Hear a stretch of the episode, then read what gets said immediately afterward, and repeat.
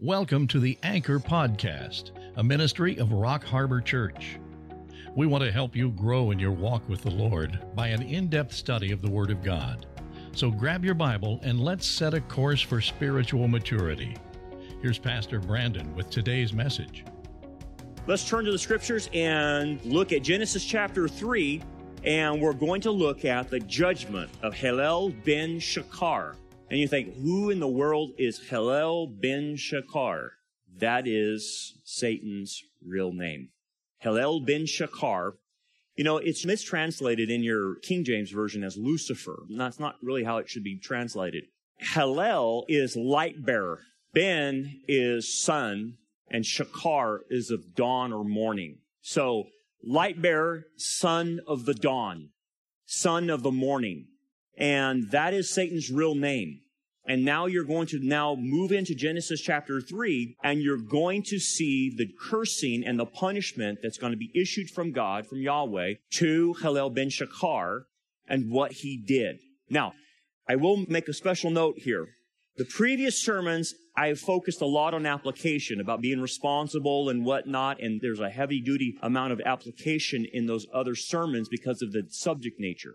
This subject nature, you're going to have to go deep with me on theology because this starts getting pretty deep in understanding the implications of the cursing of Hillel ben Shakar, Satan or the devil as he's called, to understand the ramifications. Because to understand Genesis 3 really is to understand the rest of the drama that plays itself out in scriptures all the way to the book of Revelation. When you understand this, you understand all the other things that happen to Satan and what he's doing and the authority that's involved and how our interactions are with the spirit world of demons and Satan. So, hang with me as best you can. I will try to put it on the bottom shelf as much as I can, but sometimes the text itself is getting really deep pretty quick. I don't want to gloss over this because it has huge implications theologically for us. So let's start in there and start in verse 14. And we're only going to do two verses, okay? Verse 14 says, So the Lord God said to the serpent, so this is after Adam and Eve have partaken of the fruit, they've been tempted, they've fallen. So God shows up, obviously, and now the cursing then is going to begin of the serpent. So he says to the serpent, now here's what I want to break out for you. The first statement is to the first sinner. But what you're going to see is a twofold application. It's going to be directed to the serpent itself, but it's also going to be directed to Satan. So first to the Nakash, the serpent, and then to Hillel ben Shakar. So it's directed in two ways. Now, what people don't realize when they study the scriptures is that there can be a literal meaning. One meaning is always one meaning of the text, but can have multiple applications. So in our Jewish interpretation, this is called PaRDeS.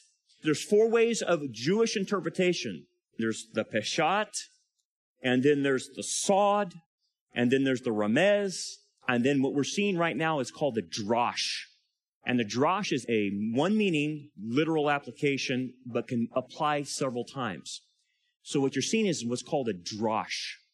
So God will say something to the Nakash, but he's saying it not only to the Nakash, the serpent, but he's also saying it to Hillel ben Shakar. So it has two applications for both creatures. When we read this, you have to know he's speaking to both. It's a drosh, literal plus two applications. Okay, so again, we're looking at Hillel ben Shakar, who is a cherub. He's the highest cherub. We talked about this early on in Genesis. And then you're also looking at the Nakash as well, being cursed. And the Nakash we think might have been bipedal or quadrupedal. We don't know but it's going to be directed in two ways. Both will make sense when we parse it out. So let's go back to the text. It says, because you have done this. Now he's directing it to the Nakash. Because you have done this. Notice he's directing it to the Nakash and to Hillel ben Shakar. So they're both guilty. Now you think, how is the Nakash, the serpent, guilty for this? Because of this. First of all, we don't know the intellect or the understanding of the Nakash because apparently the Nakash had the ability to speak. That's who Satan used. It was the highest of the animal kingdom. It was to be a helpmate to Adam and Eve. And it had the ability to speak. So therefore, it must have some type of intelligence. Hence, most commentators will read this and say, well, this animal seems to be somewhat morally responsible because God is cursing the Nakash. And God would not curse something that's not morally responsible. And so what commentators have said is it seems to be that the Nakash is somewhat accountable for allowing itself to be possessed by Halel ben Shakar. And so it is cursed as the animal itself. Again, we see this sometimes, it, we'll see this in Genesis 9 5, Exodus 21, that if an animal attacks a human and does something wrong to a human, they're under the death penalty. They are cursed by God if an animal attacks a human. So it's, it's still in line with that. This animal did something very terrible to human beings. So it bears the responsibility. But the other responsibility, as you understand, is Satan himself. It is directed to him as well. And what did he do? It's not only that he tempted Adam and Eve to sin and introduced the death principle that Satan was aware. Satan's game is to usurp Adam and Eve. Remember, when we talked about the fall of Satan, he had, he was the original authority over the original earth that was a gem-like earth, and there was a gem-like Garden of Eden, is where God had his counsel. And now God has established a new earth, recreated out of that fallen earth from Satan's fall, created a new Garden of Eden where he will have his divine counsel with human beings. It is a, uh, the language in Genesis is no doubt a all tabernacle temple language. It is a garden temple. That being said, Satan's game was this. He understood that Adam had dominion. He wanted it. The way to have Adam lose his dominion is to get him to sin so that the death principle will work in his life and he will be eliminated by death. Hence allowing Satan then to usurp and take the authority, take the dominion away from Adam, our king, our former king, and he did so. That was the game. He then wrestled and usurped through the temptation and the fall of Adam and took dominion, and that then becomes what we call the God of this world, according to the apostle Paul, or what Jesus said, the ruler of this world. Why does he call that? Why in the temptation of our Lord did Satan say, these are my kingdoms and I can give it to whoever I want to? Because Satan illegally usurped Adam's authority and took dominions over the kingdoms of this world.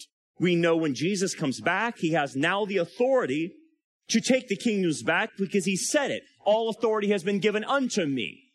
So Jesus has that authority now, and he will exercise that authority at the second coming when he becomes the ruler of all kingdoms and nations. But right now, the usurper illegally has taken Adam's authority. And because of that, since then, he has been the ruler of this world or the world system. So that's what he did. And remember this. Now, this is a key point in understanding Adam and our relationship to what happened here in, the, in this transaction, because you have done this, because you have usurped Adam and Eve, Satan is unbelievers' master, and they are not aware of it. Because he has taken that authority, when you're an unbeliever, you automatically submit to the kingdom of darkness, whether you know it or not. There's no middle ground. That's why Paul will say in Colossians and other passages that we have moved from the kingdom of darkness into the kingdom of the son that he loves or the kingdom of light. You were, you and I were once in the kingdom of darkness, whether you knew it or not, and your master was Satan. And that's who rules the unbelieving world is Satan. He has that authority. Even though, even though it's usurped, he does have that. And remember what the scriptures say. Whoever you obey, is your master. Whatever you obey is your master. People don't realize it, but when they obey sin, they're obeying their master who created the sin and made us fall. They're worshiping Satan and they don't realize it. That's where you and I were. So there's a lot of implications here. Now you get into you are cursed. You are cursed. The term cursed in Hebrew is Allah. A-L-A. Allah. And that term in Hebrew is only a term that God can use. No man can use that term. It only comes from God. Now you hear people in witchcraft and Wicca and Satanism that try to curse people. That's not the same. When you see it in this Hebrew, it is a curse that only God can do because he only has the power to enact the curse.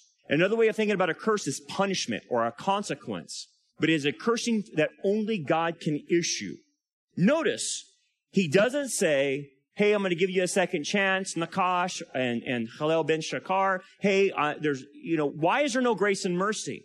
Why is there no questioning? Remember how he inquires to Adam and Eve and he questions, where are you? He's trying to elicit a confession from Adam and Eve. Remember that? How come he doesn't start, hey, what did you do?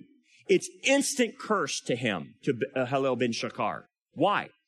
Because Satan has passed the point of his probationary period. All the angels had a probationary period to make their decision of whether they were going to follow Hillel ben Shakar, and a third of them did, and whether they were going to follow God. Once they made that decision, they are confirmed in that decision, and they're not coming back. They epitomize, Satan epitomizes evil, wickedness, and so does his demons. So there is no grace or mercy given to them because they're gone. They're not coming back. They don't experience a questioning or trying to elicit confession. It is just instant cursing at that point in time because they have passed that probationary period. Now, as human beings, we're in that probationary period now. We have a decision to make in our 70 something years or 80 years to make a decision for Christ, and that's our probationary period. Once you make that decision and you go into eternity, you are sealed forever in that decision, just as the same as those who go to hell as well. So then we go into the aspects of the cursing. You're going to see a double entendre. Again, one meaning, double applications to the Nakash, but also to Satan. He says, you're cursed. And he says, more than all cattle, more than every beast of the field, on your belly you shall go. Let's talk about the Nakash first and the implications to the Nakash. Now, in the Nakash, in the picture of it, again, we don't know if he's bipedal or quadrupedal, but he was upright. We know he's upright, and that is a spiritual indication of his position. He was upright. He could speak upright with Adam and Eve face to face. And this animal is then going to be brought low to his belly. Now, whether he had arms and legs, we don't know, but we know he's upright, but he's instantly going to hit the deck. If he had legs, he's lost them. God transformed him then to be what we know now commonly called a serpent or a snake. And that being the case, what does this mean? It is a physical reminder of the Nakash and what he did. And notice he's put below any animal, all beasts of the field to crawl in his belly under man, under all the animals. He is a physical reminder. When you see a serpent, it is a physical reminder of the animal that took us down. Notice he's on the belly and that's how he'll travel. And what you'll see is a reference to dust, that he will travel and be on the dust and eat dust. It is a reference to what we're made out of. You and I are made out of dust. You and I are made out of clay. And so dust is a reference to how we're made. He will travel on the very material that we're made of because he's the one that brought us down. And so it's all connected in the thematic understanding of dust and how humans are created. So it's always related to that. So he's in the lowest position, but then let's go to Halel ben Shakar, Satan or the devil. Again, more than any all cattle, more than every beast of the field, on your belly you shall go. So in referring to him, it's metaphorical, it's spiritual. To the Nakash, it's physical. To Satan, it's spiritual or metaphorical. Satan wanted to be the highest. Remember the five I wills? I will ascend on high. I will sit on basically God's throne. He wanted to be God. He rose up in his pride. Now Satan is brought low to the ground that you, you will be under every beast of the field on your belly you shall go. What does that mean spiritually to Satan? Well, we get a hint of this in Ezekiel 28. Isaiah 14 and Ezekiel 28 are about the fall of Satan, but notice what Ezekiel says in this passage. I cast you to the ground, talking to this covering cherub. Why is it reference to the ground? It's metaphorical. It's spiritual. I laid you before kings that they might gaze at you. All who knew you are among the peoples are astonished at you. You have become a horror and shall be no more forever. What does that mean? The idea is this. You wanted to be the most high. I'm going to make you the most low. Okay, what is this idea below every cattle, beast of the field, on your belly you shall go? It's a reference to the arets, the land. What do you mean? Okay, you understand the Nakash is put on the ground, but metaphorically, Satan is put on the ground. He's connected to the arets. This is interesting. The arets in other texts sometimes refer to Sheol or the place of the dead. And so there's a meaning here, a spiritual meaning that you wanted to be up high where God is, the third heaven. I'm going to make you Lord of Sheol, Lord of the dead. All the creatures will be above you. You wanted to be above all the creatures. I'm putting you below all the creatures, even the animals, and your place is on the ground below them, which is a reference to the underworld. Hence, have you ever heard the term that uh, the the you know are these people that try to make cartoons where Satan is ruling hell or something like that? That's a derivative of this understanding. It's messed up because people are not thinking the right way, but it's a term that's been given to him that he now controls the domain of the dead. Not that he's there with a pitchfork and and you know torturing people. That's not the the idea. The idea is he is in such a low position of all creatures, we literally could call him Lord of the dead, Lord of the flies, Lord of, of nothing, Lord of, of where death rots and everything else. Sheol is connected to him. In fact, we know that he will be in Sheol for a thousand years when Messiah or the angel that Messiah sends puts him there for a thousand years into the abuso in the center of the earth during the, the millennial reign of Christ. He is associated to Sheol now. That's where the metaphor is coming from. And this is why when you see Isaiah uh, 14 and Ezekiel 28, they'll say, you've been brought low. You've been brought down to the ground you will go, or arets in Hebrew which were again a reference to the place of the damned. But again, let's talk about some more aspects of this. And he goes, and you shall eat the dust all the days of your life.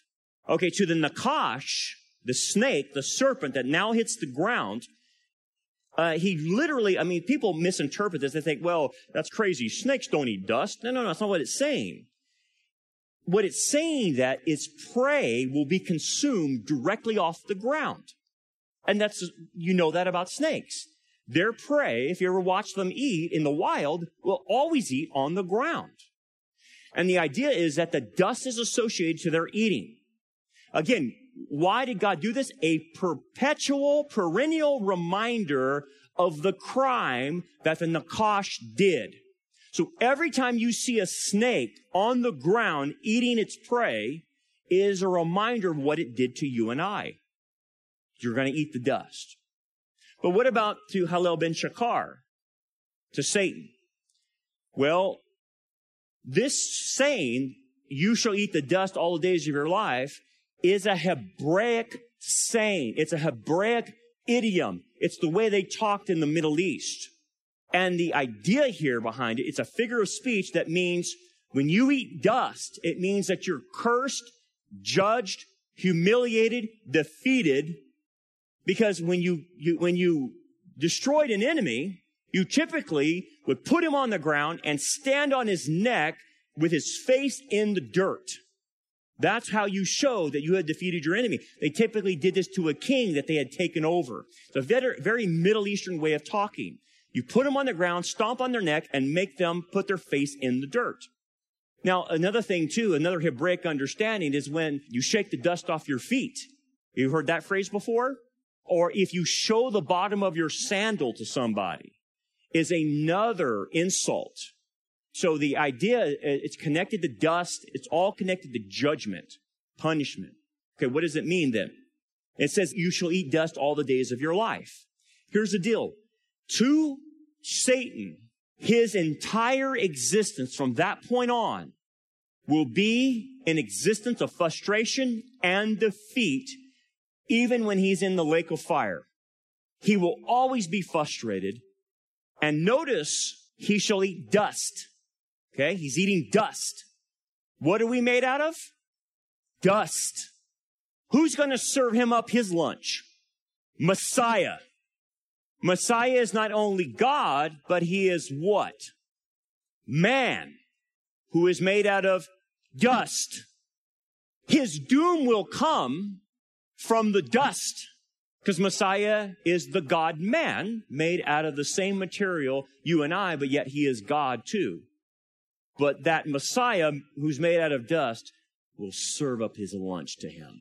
He will be defeated by Jesus the Messiah, made just like us, his brethren. Wow. Verse 15. And I will put enmity between you and the woman. Now, why is that? Because Satan already hates her, and he hates Adam, and he hates you and I. But God instills a hostility into Eve and Adam towards, not the Nakash, but to Satan himself. Why? There's some implications here. Let's start with the physical implications. God puts enmity. What, what does enmity mean in Hebrew? It's a kind of hostility you would see it in other Hebraic texts of hostility between nations, a level of animosity that actually results in murder, or life and death struggle between combatants. That's where the term enmity comes from. And God's going to put enmity in human beings towards Satan, to Hillel ben Shakar. Now you see this physically on one level. There is a universal, on the Nakash, the serpent, there is a universal fear of snakes. People hate them. No matter what culture you're in, no matter what time period you're in, when you see a snake, the, the normal reaction is to, whoa, they get hostile to it. And that should be our natural reaction. Now, obviously people, they, they go past those natural phobias and then you see snake handlers and people that have pushed past it, but that's the rarity. Through all cultures, a hatred for serpents is universal. There's a natural response to it that natural response to any other animal other than the serpent has been put in humans by God. Why? As a reminder of the bigger picture. Your fear of a serpent, it makes you stand back and whoa, let's kill that thing. Right? That's a normal reaction. Get a shovel. That normal reaction is to signal to you saying, yeah, but you have a bigger enemy that's called the serpent. And your reaction to him better be the same. What do you mean? Obviously, you see a snake like that, it's like, whoa. When you see Satan, Halel ben Shakar, or his demonic realm that follows him, you should have a natural hostility towards it. Just like you do a snake and you're getting ready to get a shovel and kill a snake, you should in your spirit have a natural bent towards hostility towards Satan. Because God says, I put it in you. Now I want you to think about this. When people start snake handling, and they push past their fear of snakes, then they have no problems. And they'll have a pet snake at home and they'll feed them mice and, and you know, it's a big buddy and this python's moving through the house and sometimes they lose the python and I don't care, let them roam around. And they get real familiar with that python, don't they? Till he squeezes their cat to death. And then it's another ball game. So people get used to snakes and stuff. And they push past their fears. The same is true spiritually. Your natural reaction to demonic realm, satanic should be, whoa. But what happens when someone pushes past that enmity and that hostility? They get very familiar with the demonic realm. They get very familiar with Satan. In fact, you even have some people who are Satanists, right? Who actually worship him. They push past that natural fear. Our natural reaction when we see evil, we see wickedness should be, whoa, whoa. But if it's not, you're being conditioned to love a snake. And that's what a lot of Christians, even today, have been conditioned by. They don't react the right way to when they see evil or when they see wickedness. They have a cozying up to that guy. Uh, well, I'm familiar with him and, you know, you know, we get along quite well in the hell that I've created in my life. Be careful. because you're going against what God put in you should be a hostility towards Satan. Now, let me add this, and this is where we start going down deep. So hang with me, man. Why did he have to put hostility in humans towards the demonic realm or even Satan himself? Why? Well, a couple things.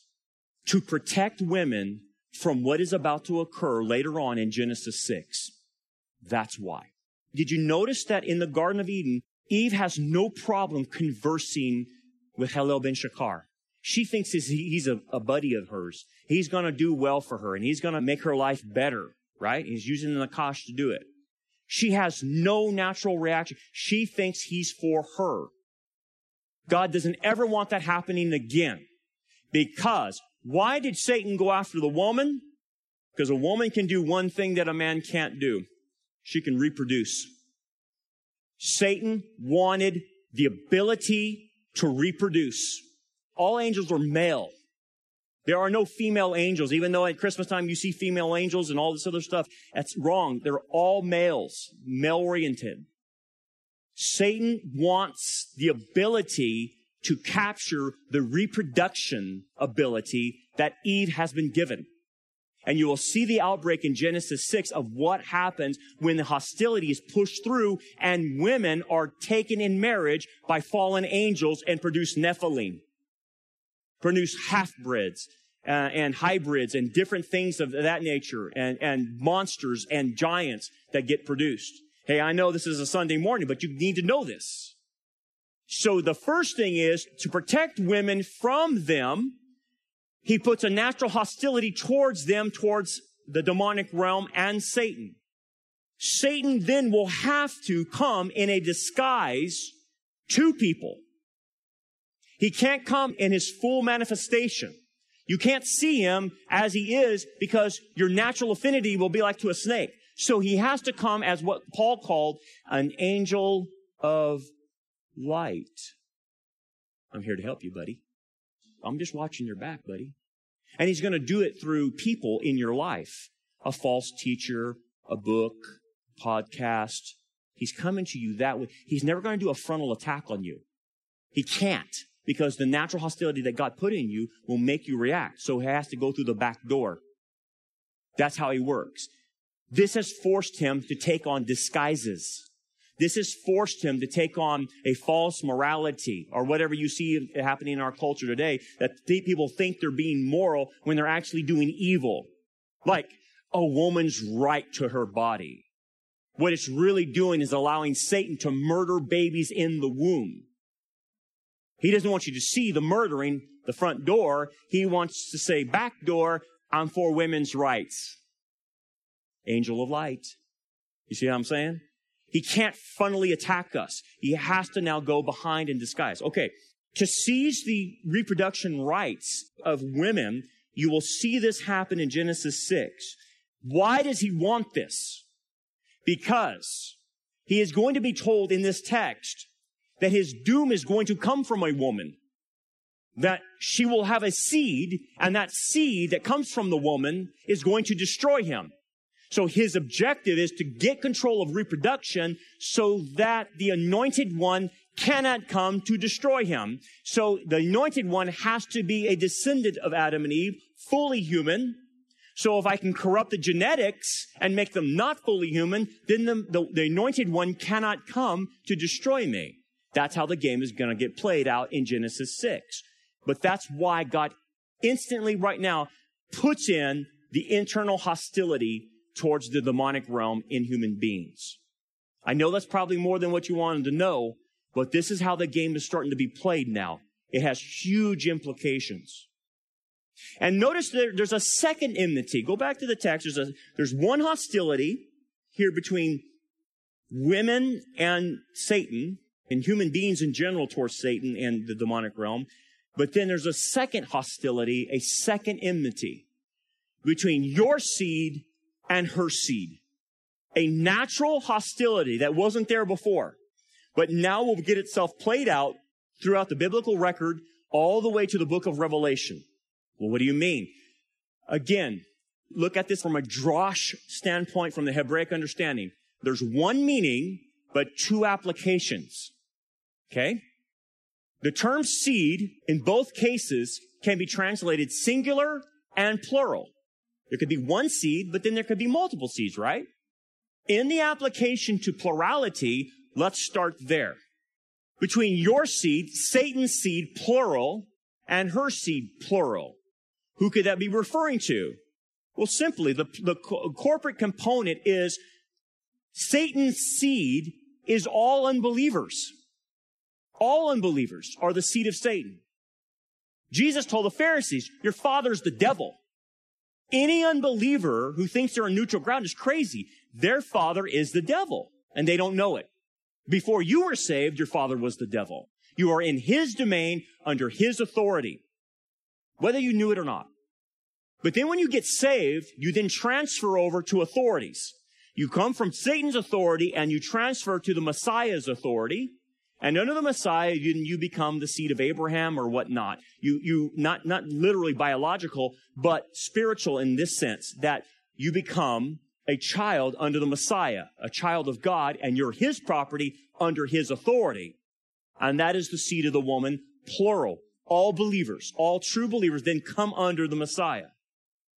But let's go singular now.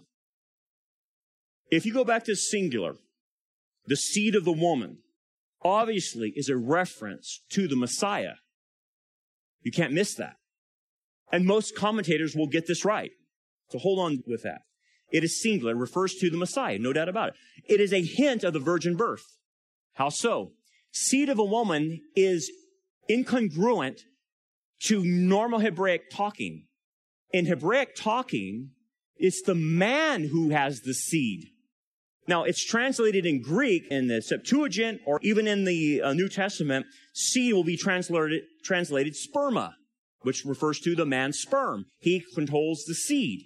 He passes on the seed through women, but it's the man who has the seed. Always, always, always. But in this text, Moses wants you to know something.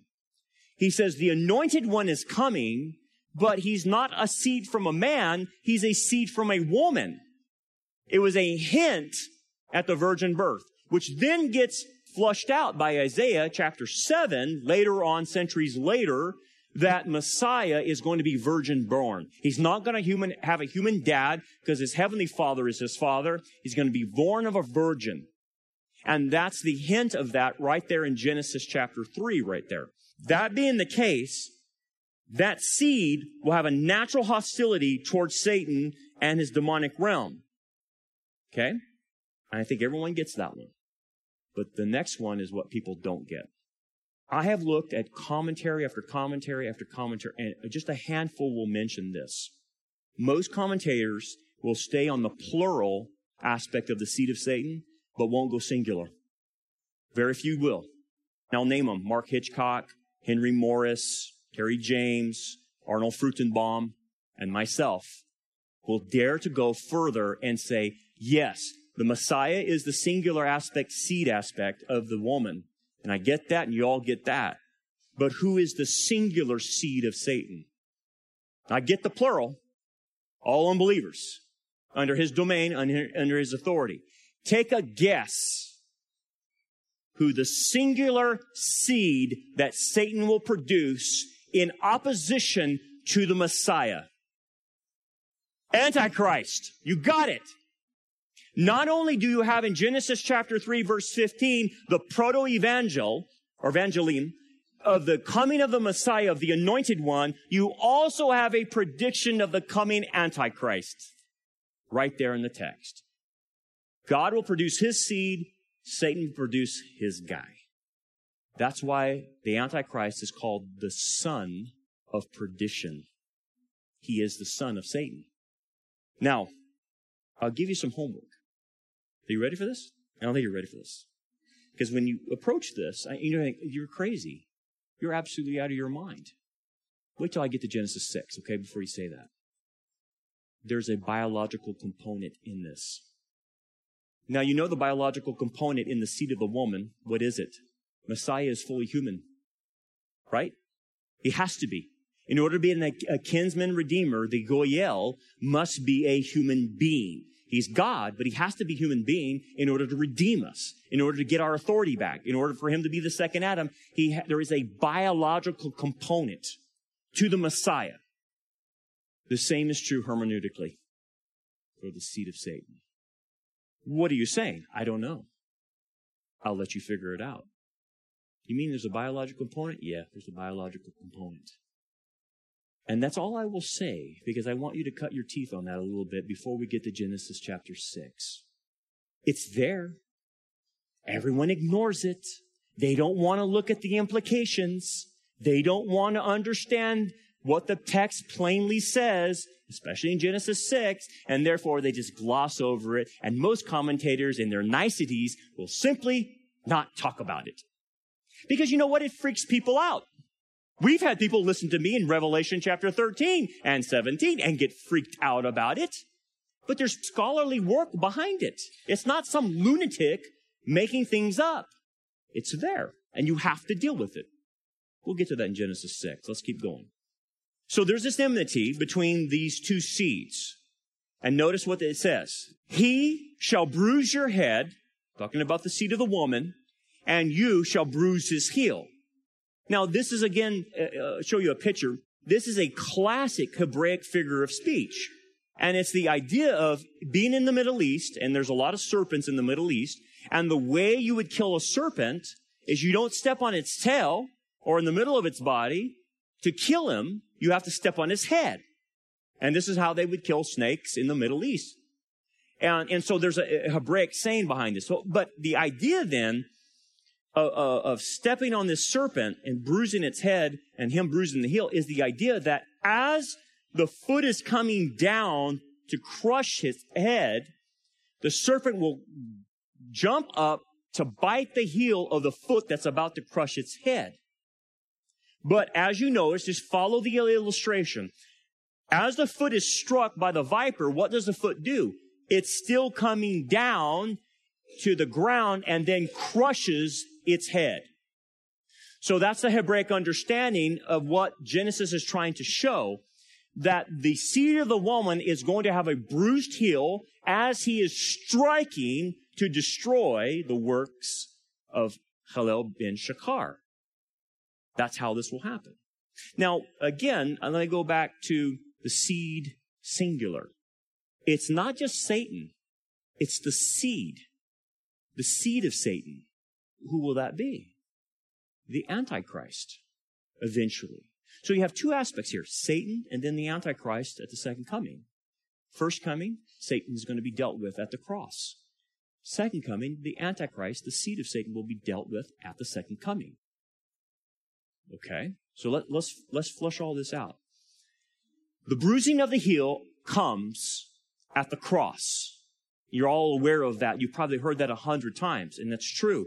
It, the bruising of Messiah came at the cross. As you know, it was a bruise. It wasn't fatal because he resurrected from the dead, and you all know that. Everyone kind of understands that, but here's what they don't understand.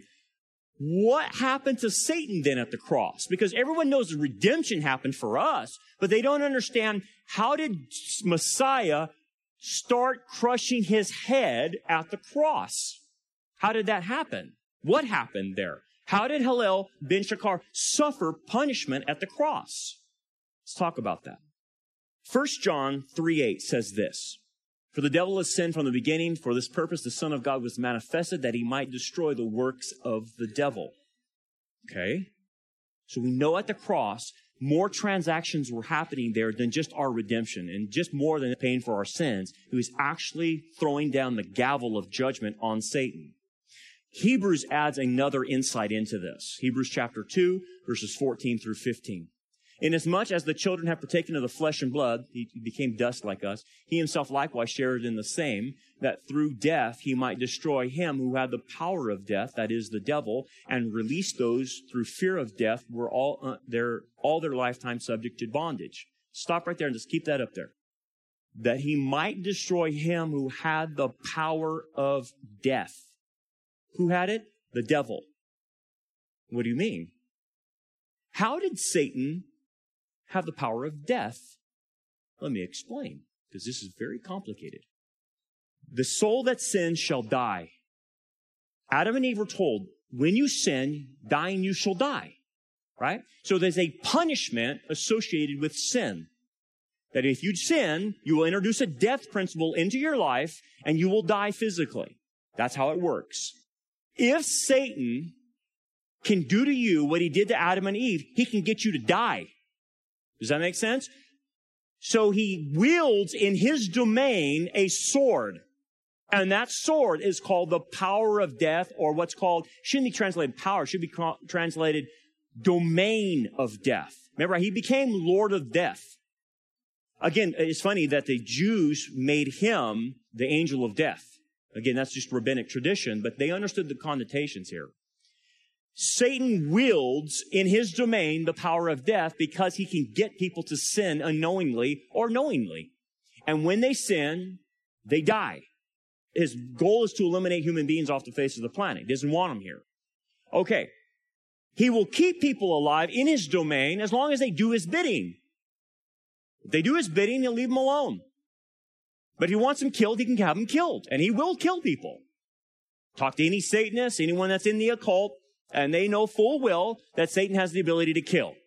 Look what he did to Job's family. So, if you're an unbeliever and you're under that domain of death, the authority of Satan as the God of this world, you're vulnerable to physical death because he can get you to sin and you will die an earlier death, or he can kill you himself if he wants to. Again, he has to get permission, obviously, from the Lord, but he, he does have the, he does have the power to physically kill people. Now, let me make a sidebar to this so you understand. As a believer, then, if I come under the authority of the Messiah by believing the Messiah, what Hebrews is saying is he doesn't have the ability to physically hurt me. He can't physically kill me because I am now under the protection of the Messiah and I am Messiah's property. But there's an exception to this. It's in 1 Corinthians chapter 5. If a believer gets into protracted sin for a very long time and they go through the three levels of Matthew 18 and the church excommunicates that believer for unrepentant sin, according to the apostle Paul, he says, kick the immoral brother out and put him on the territory of Satan and let Satan destroy his flesh. What did Paul mean by that? There is one exception. If you're taken through Matthew 18 and you're kicked out of a church because you're unrepentant, you will be put back into the realm of the dead where you're under Satan's authority, no longer under the Messiah's authority, and he has permission to kill you. That's how it works. It's the one exception for believers. That being the case, hopefully we never get there, obviously, because we're under the authority of the Messiah. So physically, nothing can happen from Satan to us. We're protected, but unbelievers are not protected. And hence, and the release of those who fear of death were all their lifetime subject to bondage. The reason Satan can control the world is the primal fear of dying. So in order to, people subconsciously or consciously are afraid of dying and it will, it will make them act in their own self-interest to preserve their lives. And they will do everything it takes to keep themselves alive. And whatever, and they'll worship whatever God they worship to keep themselves alive because of that fear of death. You and I don't have that fear anymore. We can die because we're going to be resurrected. That fear has been removed. But as Satan had that authority, that authority, according to Colossians, was stripped from him for believers. He does not have the authority to do anything like that to us. That's a big deal. That's a big deal, guys. I can tell you this. I looked into the eyes of a demon possessed woman that had 12 demons inside of her. And when she manifested the demons, I looked into her eyes and I was looking into a pit of darkness that went a thousand yards. And I'm going to tell you this.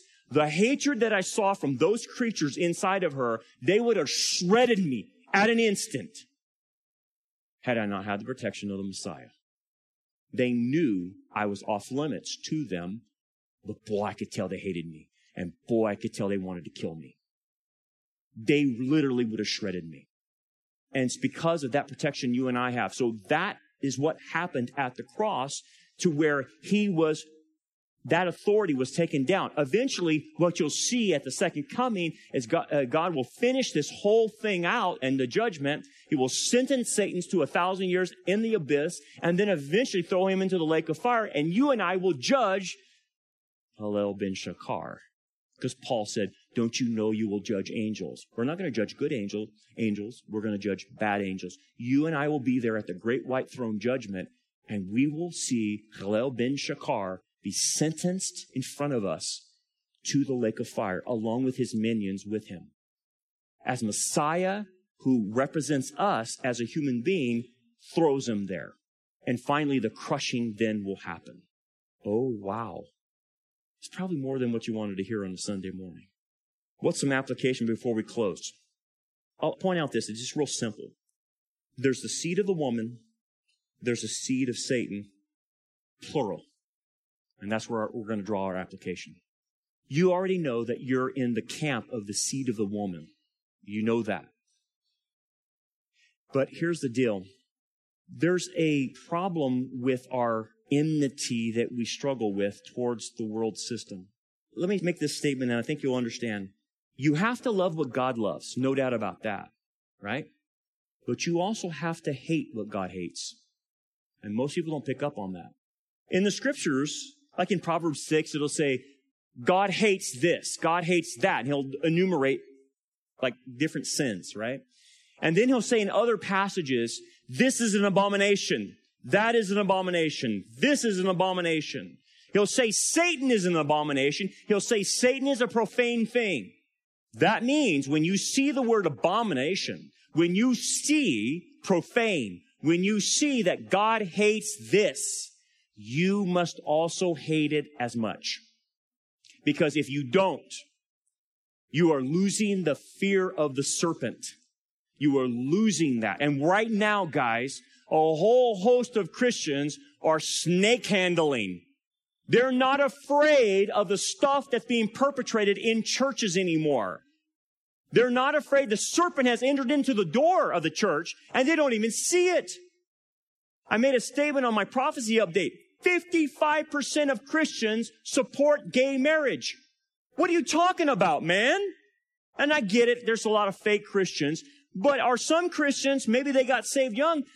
Why would they do that? They're used to snake handling. The natural reaction, whoa, that's an abomination. Is now, well, he's going to be tolerant towards people. You are handling serpents.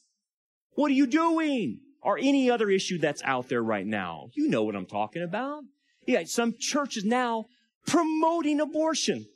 Yeah, they're lost as a ball in high weeds, but they call themselves a church and they call themselves Christians. But uh, that's snake handling, man. Go back to what the Hebrew says. I'm going to put enmity between you and them. A natural hostility towards wickedness, towards evil should be all about us. It's not only what you stand for, it's what you stand against. And right now, what Satan is trying to do is come in the back door in your life in your family's life and say, Hey man, I'm just a buddy of yours. I'm here to help you. And then all of a sudden, you start snake handling. Be careful, guys. Satan doesn't play fair. He never will. He will come at you in the back door. Thanks for downloading the Anchor Podcast. We hope this study was a blessing to you. Support for this podcast comes from your generous gifts and donations. For more information about our ministry, we invite you to check out our website, rockharborchurch.net. Also, check out our YouTube channel, Rock Harbor Church Prophecy Update, where we focus on signs of the times and present a wide range of sermons and discipleship lessons. So until next time, keep looking up, for our redemption draws near.